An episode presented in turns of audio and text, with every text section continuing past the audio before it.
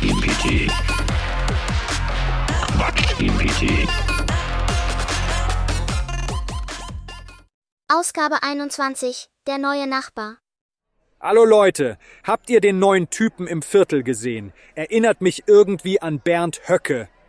Oh ja, der mit dem Hang zu historisch zweifelhaften Ideen? Genau der. Er wollte neulich eine Bürgerwehr gründen, aber nur, um seinen Komposthaufen zu bewachen. Und sein Garten. Ein kleines Biotop für altmodische Ansichten. Er hat sogar versucht, die Vögel rechts herum fliegen zu lassen und seine Gartenzwerge in Sturmformation aufgestellt.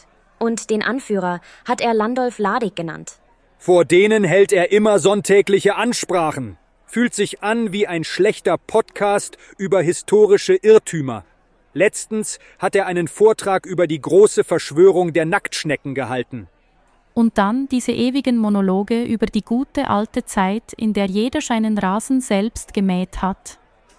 Er hat sogar versucht, eine Petition gegen elektrische Heckenscheren zu starten.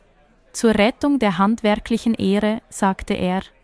Wisst ihr, was wirklich verrückt ist? Er hat seinen Briefkasten Kommunikationsbunker genannt und seinen Gartenschlauch Reichswasserleitungsrohr. Und überall in seinem Haus hängen Bilder von Gartenzwergen in historischen Uniformen. Er sagte, das wäre kulturelles Erbe. Ich dachte immer, kulturelles Erbe wäre mehr so Mozart und Goethe, nicht Gartenzwerge.